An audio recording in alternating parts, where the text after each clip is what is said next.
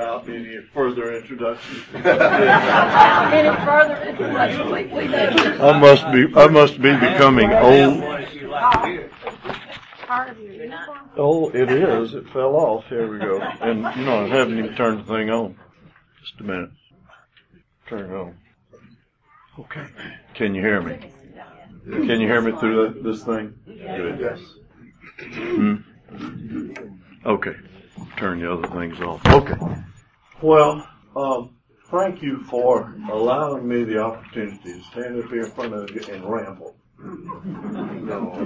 So you're going to hear the you're going to hear the somewhat disorganized ramblings of an old man.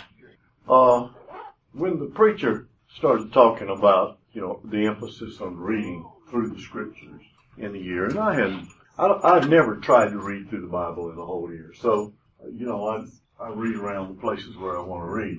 Yes the, the stuff that, that interests me most. I guess most of us do, tend to do that. But with this, I I thought, why don't I just try that?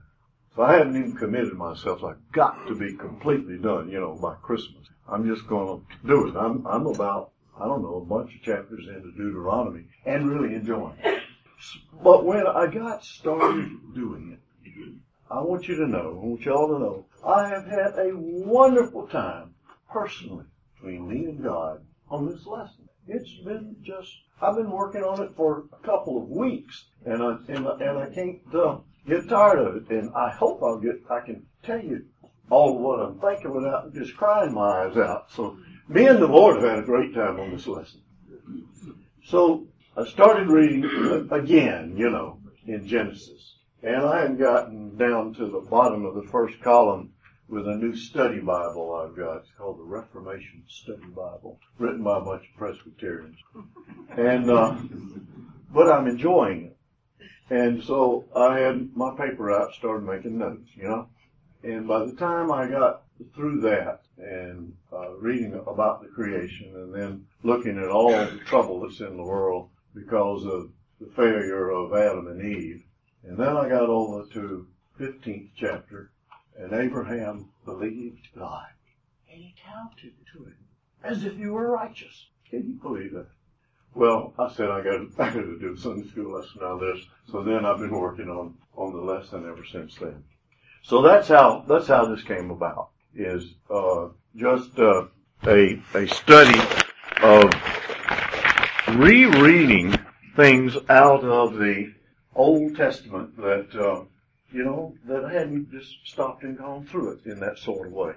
And it's no more than that. It's just uh, looking at the the same good old truth again. And you know what happens when you do that? God shows you something new. There's a new emphasis. There's a new place. There's a fresh blessing all over again when we go back reading the Word of God. And it's like that because it's the Word of God. That's what the point is. Somebody will help me turn this off this thing around. Yeah. I, uh, Wow. there we go. All right, I don't know if you can read that, but uh, several years ago, I got to reading uh, the writings of Gerald Schroeder, a believing Jew, a scholar, a ma- mass uh, MIT uh, physicist, who is a is a Bible believing Jew, and I really, really enjoyed him and my brother Harry and I put together a series of lessons on that called Do You Have Enough Faith to Be an Atheist? Because it takes a bunch of faith to be an atheist. You gotta, you gotta run right through and disregard all the Word of God to be able to be a, an atheist. And I got to uh, reading this and started remembering some of his of of what he had said. An interesting part of how the Bible starts off is the language of it. I'm impressed afresh how concise, precise, and clearly the first chapter of Genesis is written. Not a spare word in there at all. Simple, declarative language, right straight down the line. I don't see how you could have told the story of the creation any better than it was told. It's not written down by a scientist we believe was written down by by Moses, and he might not have been the first one that heard it, you know. The oral traditions, and it is beautifully written. And what struck me out of it is it's written in the right order. Note, not written by scientists, okay? What we believe is the inspired word of God, and if it is that, then it ought to be in the right order, shouldn't it? It ought to tell the story right. Very simply, it would be a challenge to try to say what the first page, in a page and a half, the, creation story is told. In a page and a half. In the beginning, God created the heavens and the earth. Just blurts it right straight out there. Want to know where we came from? In the beginning. So I decided to call this lesson in the beginning because that's where we're starting back in the beginning of Scripture. And it's interesting how this is written. This, um, Schroeder talks about this. The story of the creation is written from the view that a man would get standing on the surface of the earth. Not written from a, di- a different view, not written from some view from a satellite, but the view off the surface of the earth. And he says, and the earth was formless and empty, and darkness was over the face of the deep. So here is a world, it's a description of our world in chaos. An early, you know, planet, just being formed, just coming together. Uh, the, the, the, the, the land and the sea are still very much mixed. There is no uh, firmament. There is no uh, clarity. The water in the surrounding the planet and the water that's on the planet are all in a mess, and it produces a chaotic looking picture, and it produces darkness. But it says, and the Spirit of God was hovering over the water. That creative Spirit of our God who is bringing, if you will, the world in, into its being.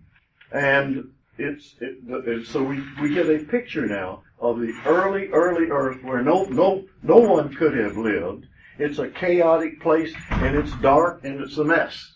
And on day one, it says, and God said, let there be light. It's wonderful how every one of the days are started out, and God said, let there be. And God saw that it was good. There's your, there your repetition. And God said, let there be this, let there be that, and God saw that it was good.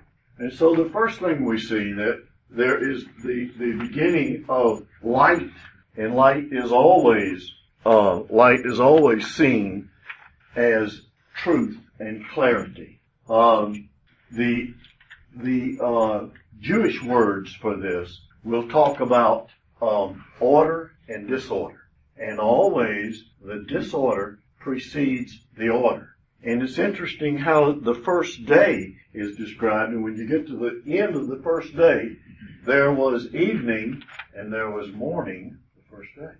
Uh-uh. There's morning and then evening the first day according to us, not according to Jewish traditions. The day, when does the day begin? The day begins at sunset, right? When you do the Sabbath, Sabbath starts at sunset and goes till the next morning. There is darkness.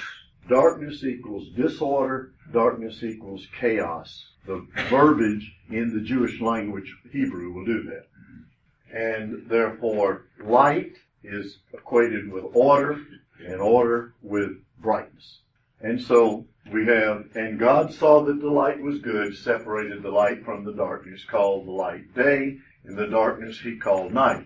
But now that's just the early part of light. It's interesting that if you look at how this is divided up, I'm not going to get through this lesson. all, all, the best part of it, you go, we'll have to do it another time. Look at the pairing up. Day one pairs with day four. Day two pairs with day five. Day three pairs with day six. Here is the beginning of bringing order in day one.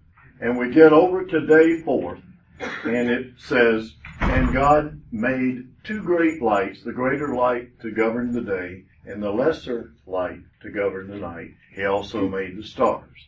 Now you could fault the, the Genesis description.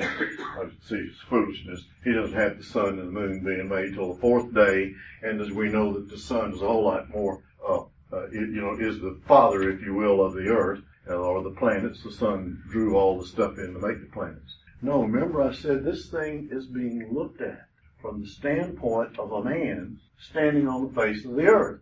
He can't see anything on the first day. In fact, any man who would have been on the earth on the first day would have been a dead duck because there's there wouldn't have even have been oxygen to breathe in the atmosphere, and the atmosphere would have been like walking in a cloud.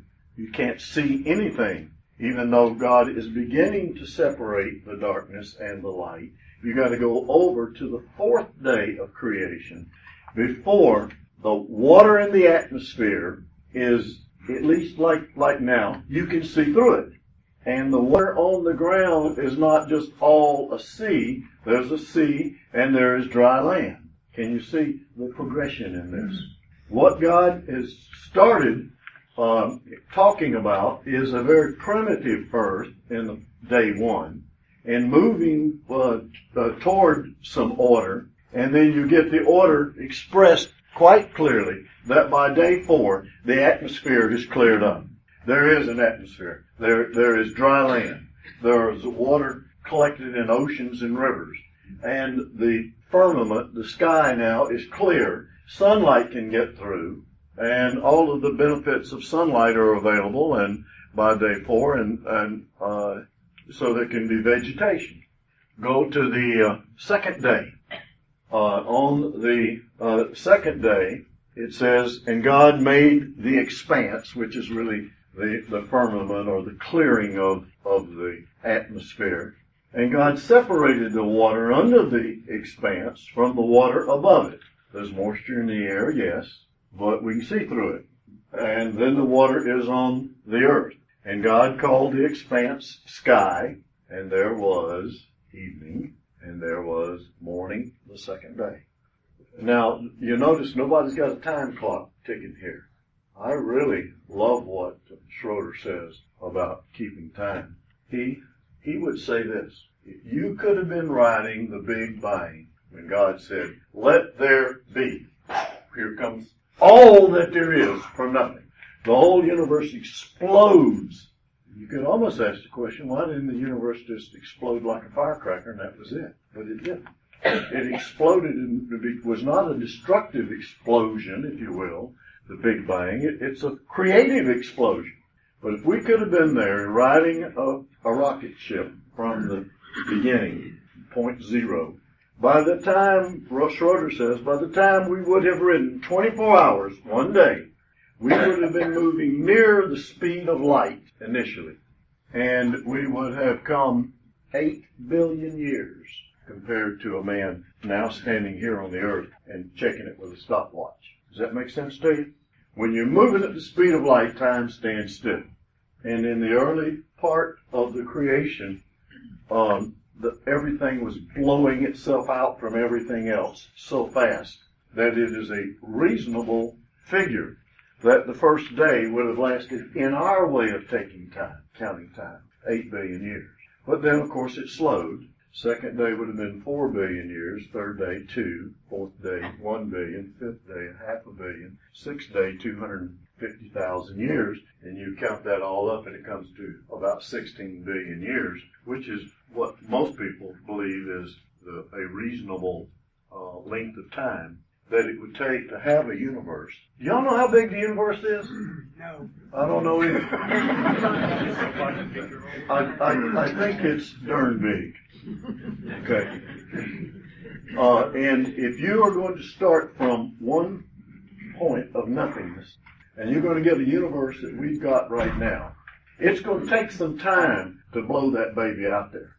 And who, uh, who, who discovered, was it, who discovered that the, I'm not remembering well, somebody help me out, that the, looking at the, the temperature of what's out, that's out in space, and looking at the cooling effect and looking at the. Uh, shall we move on, Bob? yeah. I said Al Gore. It's Al Gore. I can, I can appreciate that. Al Gore has shown us that it will take a while for the universe to have gotten this big. Y'all, y'all see this stuff. It pops up on your email all the time, right? Just pictures of galaxies, you know, just, Well, uh, we just compared scientific Armdale, Uh-huh. Yes. This is a wonderful show all. yes. Well, I would, and I would really invite you to read Schroeder. I, the, remember, this is a believing, this man's a believing Jew, and he believes the scripture is correct. I love reading behind him. Uh, it, it doesn't get in the way of my faith at all. Okay, moving on. Then on day two, you get the, the, the, the water and the dry land getting separated. And if you get water and the water has settled down, it's capable now of uh, having fish. So where do we think life started? In the water. And what do we think was the second kind of, of uh, stuff? It was uh, um, reptilian and, and fowl, water and fowl. You go to the third day, and on the third day, let the land produce vegetation, seed-bearing plants and trees, and fruit on it. And by the uh, sixth day, let the land produce living creatures according to their kinds. You're going to have living creatures walking around on the land. You've got to have something for them to eat. And here's the order moving from uh, creatures uh, in the water to things that can fly to things that can walk around. And then God's crowning achievement, man. God must have wanted man a bunch because he sure has been a pain ever since God made him. You know, made in the image of God. So God made us a whole bunch like him. But, and I've said this before, I, I don't think God's in, in the slightest surprised that man sinned. God knew man was going to sin when he made him. Why would God invite himself in for that kind of trouble? When you read through these first chapters of Genesis, what a mess! The first two, you know, haven't been there but terribly, not terribly long. Walking and talking with God, you know, in the garden, having a, a marvelous, would you like to have that experience? God come down and be cool even and talk with you and visit with you and love you? And these idiots are listening to the lies uh, of the serpent and in no time flat, they disobeyed God and, and then I think the interesting thing that the Bible tells us about that disobedience, God said, why were you hiding? Oh, we were naked. Who told you you were naked? And the only answer Adam could say is, I told myself. Why? Because there was something the matter inside of him. He now was rebellious against God. He was no longer obedient to God. He's rebellious against God. And we know that sin brings death and the death of his innocence was there. We were, we were naked. That's why we hide. And I guess the first sign, because we're moving toward starting to talk about redemption, the first thing that God did that shows this shedding of blood for redemption, y'all, y'all remember that? Y'all, y'all, y'all, some of y'all been reading this too. God made for them covered, clothes out of the skin of animals. God had to kill an animal to make them clothes. Sin always causes death. And let me see if I'm done talking about the creation. Let me let, let me go back and say this. Why God created the universe? We just plain don't know. There's nowhere in Scripture He's going to tell it to us in a simple, straight line. But if Jesus Christ is the Lamb slain from before the, the creation of the earth, then God had to know way back in eternity, which really is not the right way to say it, is it? If God is eternal and God is an I am, there is no way back and no gonna be. Y'all with that? Is that okay? God lives, God, God knows. Period. And so I, I just can't believe that a God like that is surprised by anything that we've ever done, that you've ever done, or even what I've ever done. Yes, sir. Just a thought that came to me. I'm sure you know that energy and matter Yeah. are interchanged. Can you imagine how much infinitesimal part of God's energy He used in creating the world? I mean, the entire universe. He must have had so much energy in him that he he needed to, didn't need to do it, but he used just a little bit of it. It's, it's still- phenomenal. It's absolutely phenomenal. And the scripture has it right. How, where did creation come from? And God said, the breath of his mouth.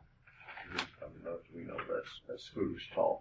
But God purposed it. When God said, this is what I want to do, there it is.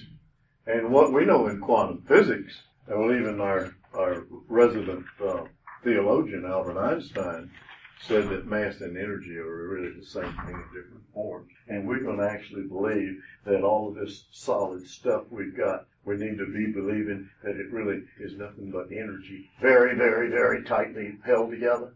We can say that and act like we know what we're saying. but it's, you know, it's kind of foolishness that, there is this tremendous amount of energy uh, bound up. And that's what stuff is, bound up energy. If you do the multiplier out of uh, Einstein's theory, E equal to mc squared. C squared, I think, is something like 35 billion. Speed of light squared, 189, is that it? 189,000 squared. It's, uh, I think it's like 35 million. So that, that we are, to think that we are really mostly space and very little of us. Quantum physics can change your theology in a hurry. What is God doing? and I've said this before. Um, God is using in His creation, He is doing this to tell us who He is, what He's like, and what He intends. I think that's what creation is all about. Creation, God's way of telling us and the angelic host, wonder how many are up there in the angelic host, who He is, what He's about, and what He intends. Knowing that man would sin, then you're going to have to say God is dedicated to loving and redemption from the get-go. It is absolutely a way of talking about Him, about God Himself. And God says that to the Hebrew children later on. I am the Lord, tender in mercy, long suffering, forgiving, and loving you. God said that in so many different ways. Uh, he could have erased um, Adam and Eve right there and started all over again. We remember to uh, enough creation stuff. We we remember that in the in the story leading up to Noah. Sin is a terrible mess in us human beings. God cursed the world, not just the human beings. but for them, the effect of sin is spiritual death, separation from God, a sense of knowing that they're sinners and knowing that there's or there's difficulty between um, them and God. But not only that, the earth is cursed, and particularly, have any of y'all ever seen an animal born, um, a, a cow or a horse, or uh, pictures of a giraffe Only on, drop, dropping a baby on his head from about six or eight feet high? only on City Slicker. Yeah. But, but there is no real indication that the animal is having a terrible amount of pain. You don't hear a horse, you know, going, oh, it hurts, it hurts, it hurts, you know. Uh, while the horse is having the baby, the horse is quiet and the horse has the baby. And the scripture says God, God put a, a, a curse on the human race that childbearing would be painful for women. You go on from that and look at what happened to the first two brothers. How far did we get down the road? Not only their mom and dad screwed up their very cozy and wonderful relationship with God. What happens in the first two brothers? Let's see. One of them got angry with the other brother and never spoke to him anymore. Is that it? Okay. Kills him. You know, he wants, wants to start off with a bang, doesn't he? He's so mad with his brother that he kills him. And if you read from that part of Genesis over to the story of Noah, you can see God suffering in the hard-heartedness and viciousness and the amount of murder that there is on the earth. It's not pickpocketing, you know, and cheating on your taxes. Uh, it's, uh, the earth is, is a terrible place and people are, uh, hard-headed and self-willed and disregarding God. Um, when was it? Somebody help me on, on the, where this was. I tried to find it today. In those days, there was no law, and every man did what was right in his own eyes. Judges. Judges. It's before. It's before. It's in that process of setting up judges after Joshua, um, after Moses is gone. Every man did that which, which was right in his own eyes. Don't we love doing that? Y'all with me? Every one of us loves our own opinion. And I want to tell you, friends, my own opinion in doing what I thought was right in my own eyes ain't that a very good way for me to go. Y'all understand? We are perfectly capable of messing it up something fierce. And uh, unfortunately, according to the scripture, I'm jumping ahead now, we still remain sinners after we're saved. Is that right? Is anybody in here perfect other than me? Some of us were told that we ought to be. Uh, but the imperfections of us uh, means that we still have that, that capacity. And it really broke God's heart.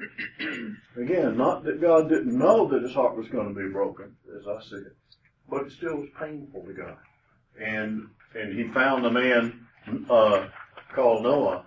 I mean, you could say, why didn't God know that if he took it down to eight people, those eight could start the trouble right fresh all over again, but nevertheless, God did it. Wiped out everybody, saves eight of them, and it wasn't a long time after that, then, you know, in, in no time flat, uh, those that landed back on the dry land are back to their usual doings, right? So, Oh, what, I have a yes, question. yes, As I was reading along all this, and there's Cain and Abel, and there's the wives, and there's, there's, Yeah. there's going, where did all these other people? Well, they, they, they married their brothers and sisters, even Abraham did that, it's got, they gotta be. Either that or you have to believe it. God created some other people and he didn't talk right, about it in the Bible. The answer is, to- as far as I'm concerned, I don't know. You know, I mean, I mean, I, I, I don't know. But, but in those days, genetics would say, I mean, if people can live a long time, it means their genes were pretty good. And, I, and you would suppose that uh, people initially married their brothers and sisters. Abraham, the father of faith, married his half sister, Sarah. Okay, so here is this mess that is in the world that God knew about. God's already got the plan for fixing the mess. The plan is the Messiah. And you get through all of that mess, go to Noah. Um, from Adam to Noah, I think the scriptures has nine generations. Abraham's a pretty early guy. Abram is ten generations after Noah. And folks living a long time, Abraham probably knew uh, Noah's son, Shem. But here's where, now, I'm done talking about, I'm not really done, but I'll quit talking about the creation. The second thing that's, that jumped out to me in rereading it again is the fantastic extent to which God has gone to save us. The story of redemption. It completely overwhelms the story of, of sin.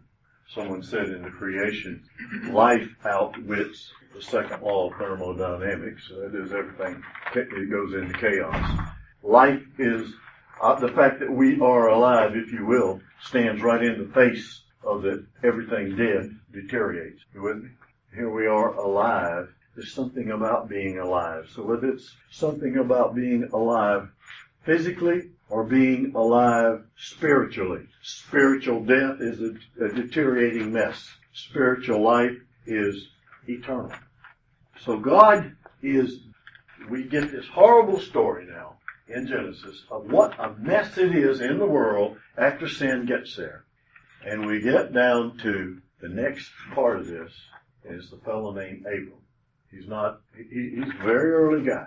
Abram's father left, um, you know, y'all know about the Garden of Eden. The Tigris and Euphrates River flow down to the Persian Gulf. Right just above the tip of the, down where they come together is a place called Ur, Ur of the Chaldees. That's where Abraham's father was. God called him to go to the land of Canaan. He takes his family, including Abraham, and he takes his brother's son, because his brother died over there, Lot. Abraham's nephew, and they go north northeast out going up the Euphrates uh, Valley, and they end up at well about where Syria and Turkey come together. You drew the Mediterranean Sea and got up in the northeastern corner. Right up from there is where they are, and that's the land where Abraham's father went and settled. Don't know what happened to him, but he didn't keep going. You get to the 12th chapter of Genesis. Here's what it says. And God said to Abraham, get up out of here and go to a place that I want you to go. I'm going to go with you. I'm going to bless you. And through you, I'm going to bless all the nations of the earth. Will you do it? And here's Abraham's salvation. Abraham said, yes sir. I'll do it. Abraham believed God. And we could get Let's spend, we're going to spend the rest of the time on that. Abraham believed God, and God counted it to Abraham for righteousness. Get that straight.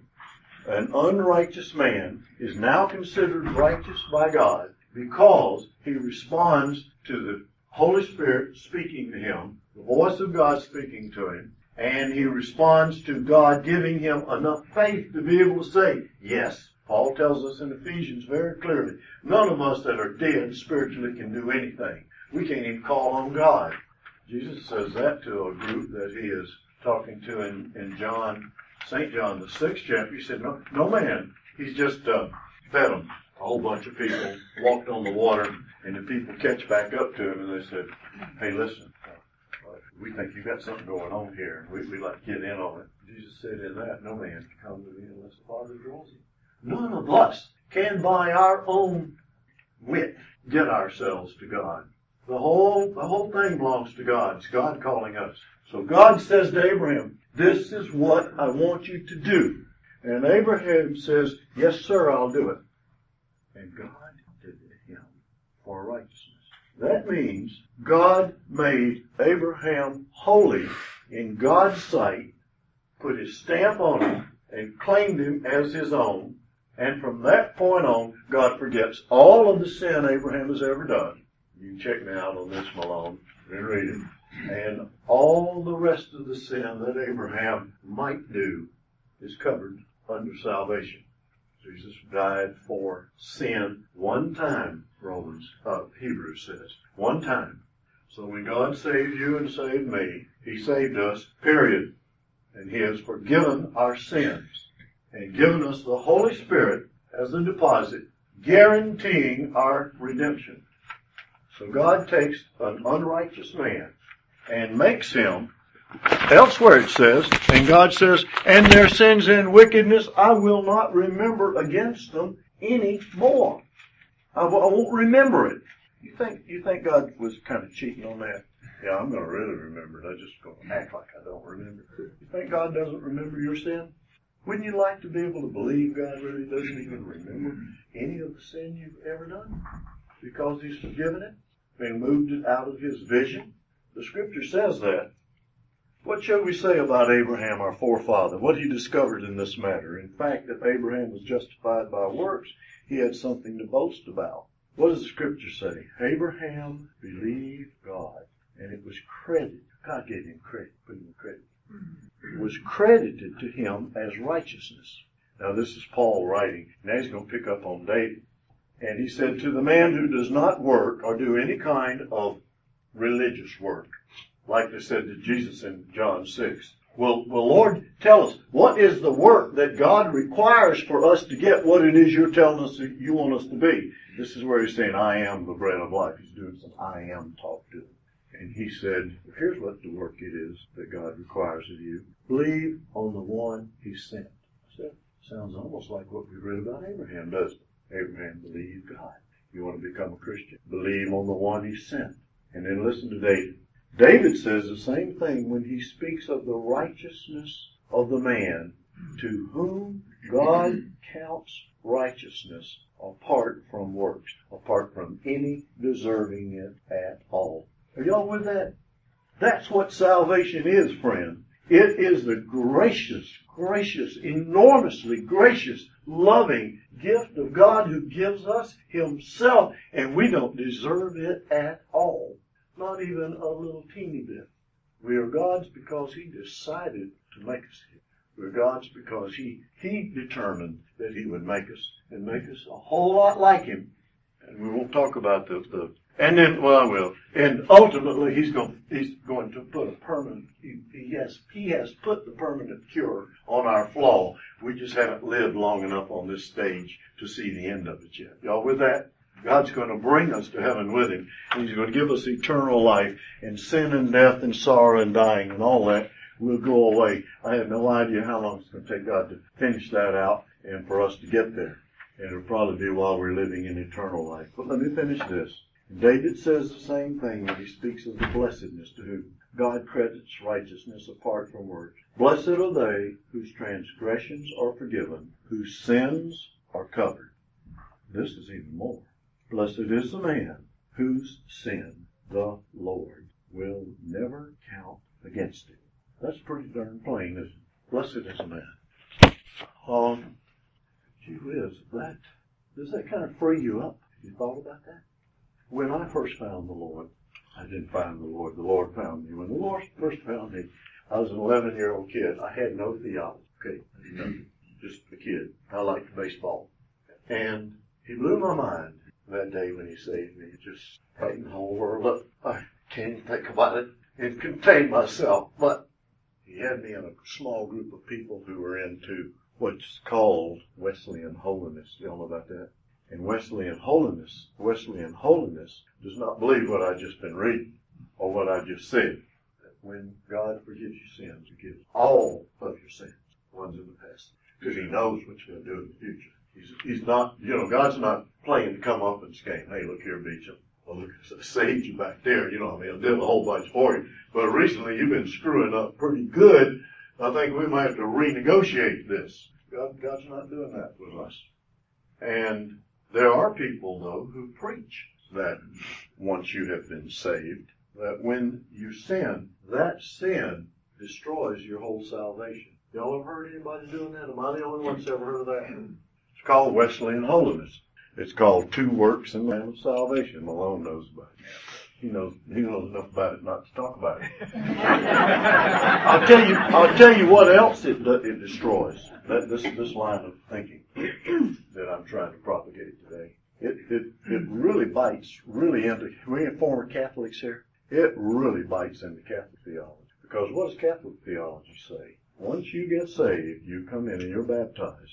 You are now being called upon by God to create acts of genuine righteousness and holiness.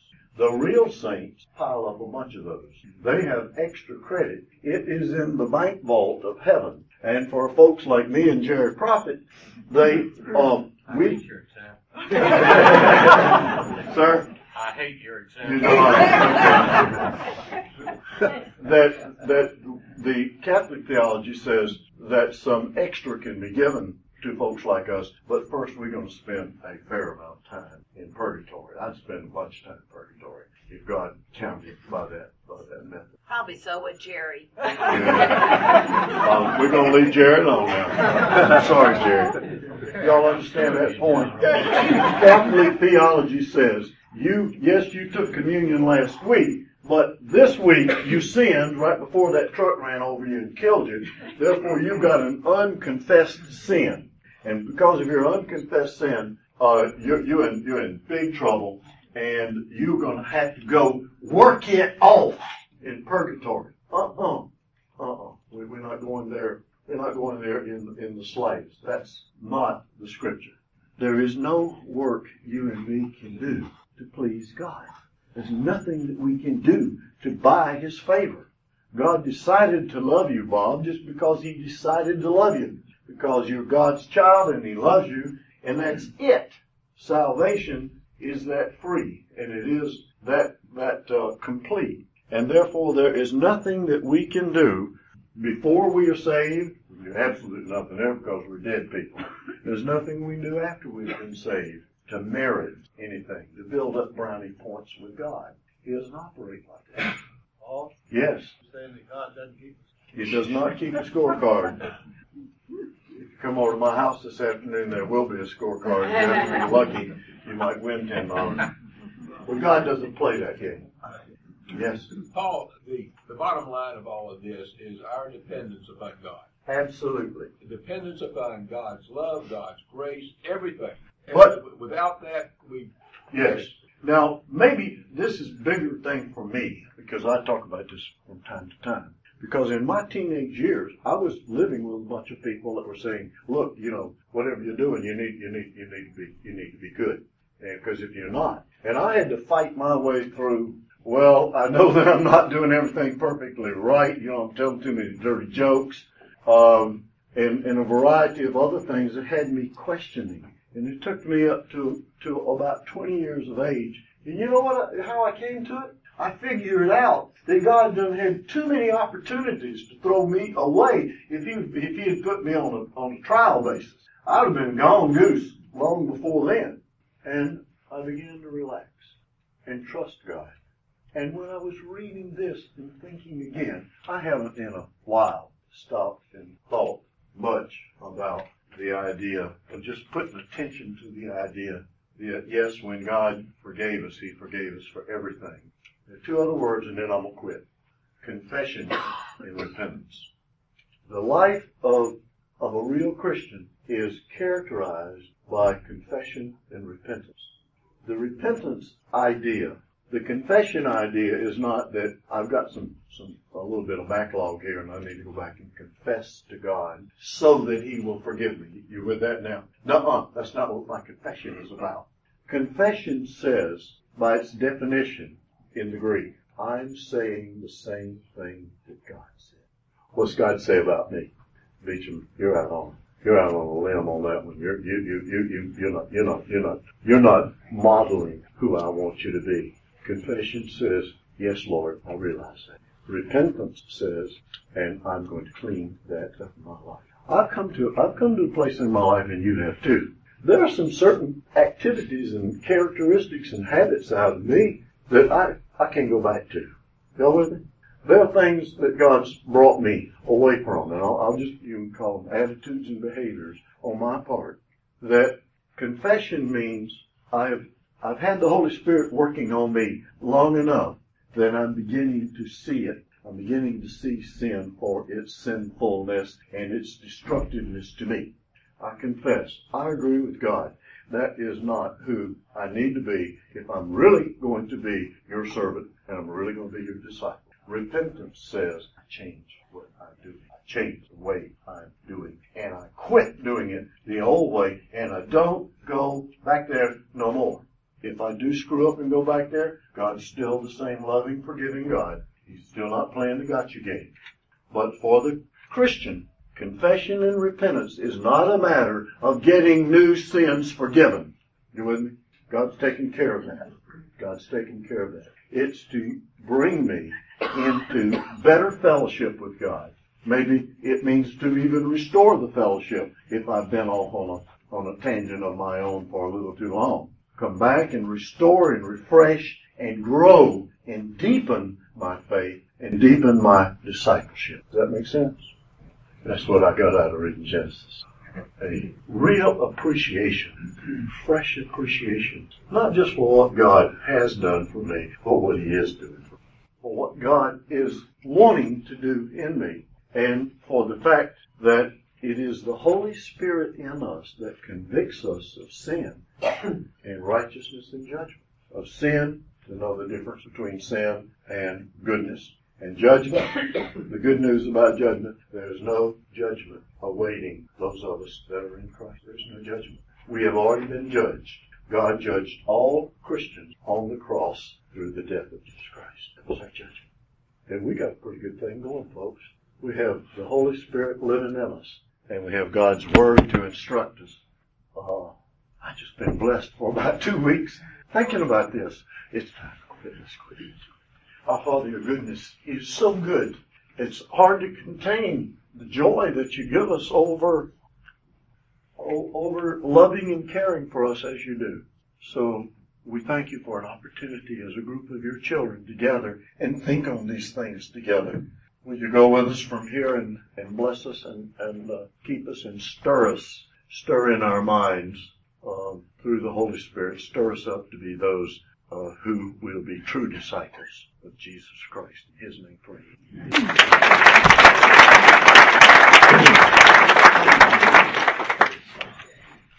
Thank you, Paul. Are we not incredibly blessed to have that brain in here with us? Whoa, that one's not working, huh? Well, okie dokie, we, well, it doesn't matter, I'll holler. Our Bible verse, and we're still talking about love. Dear friends, let us love one another, for love comes from God. And you remember last week it was love your neighbor as yourself. So we're working on that, but I want to give you just a couple more words about that. After I was reading it this morning, I went to find my cute Bible that I travel with, if I can see it with these glasses. Uh, dear friends, let us love one another, for love comes from God. Everyone who loves has been born of God and knows God. Whoever does not love does not know God, because God is love. So we've been talking a lot about God this morning, and thank you, Paul. Let's don't skip church this week because we're getting counted, you know, and keep our prize. So I hope you have a great week. It's been fun to be with you again.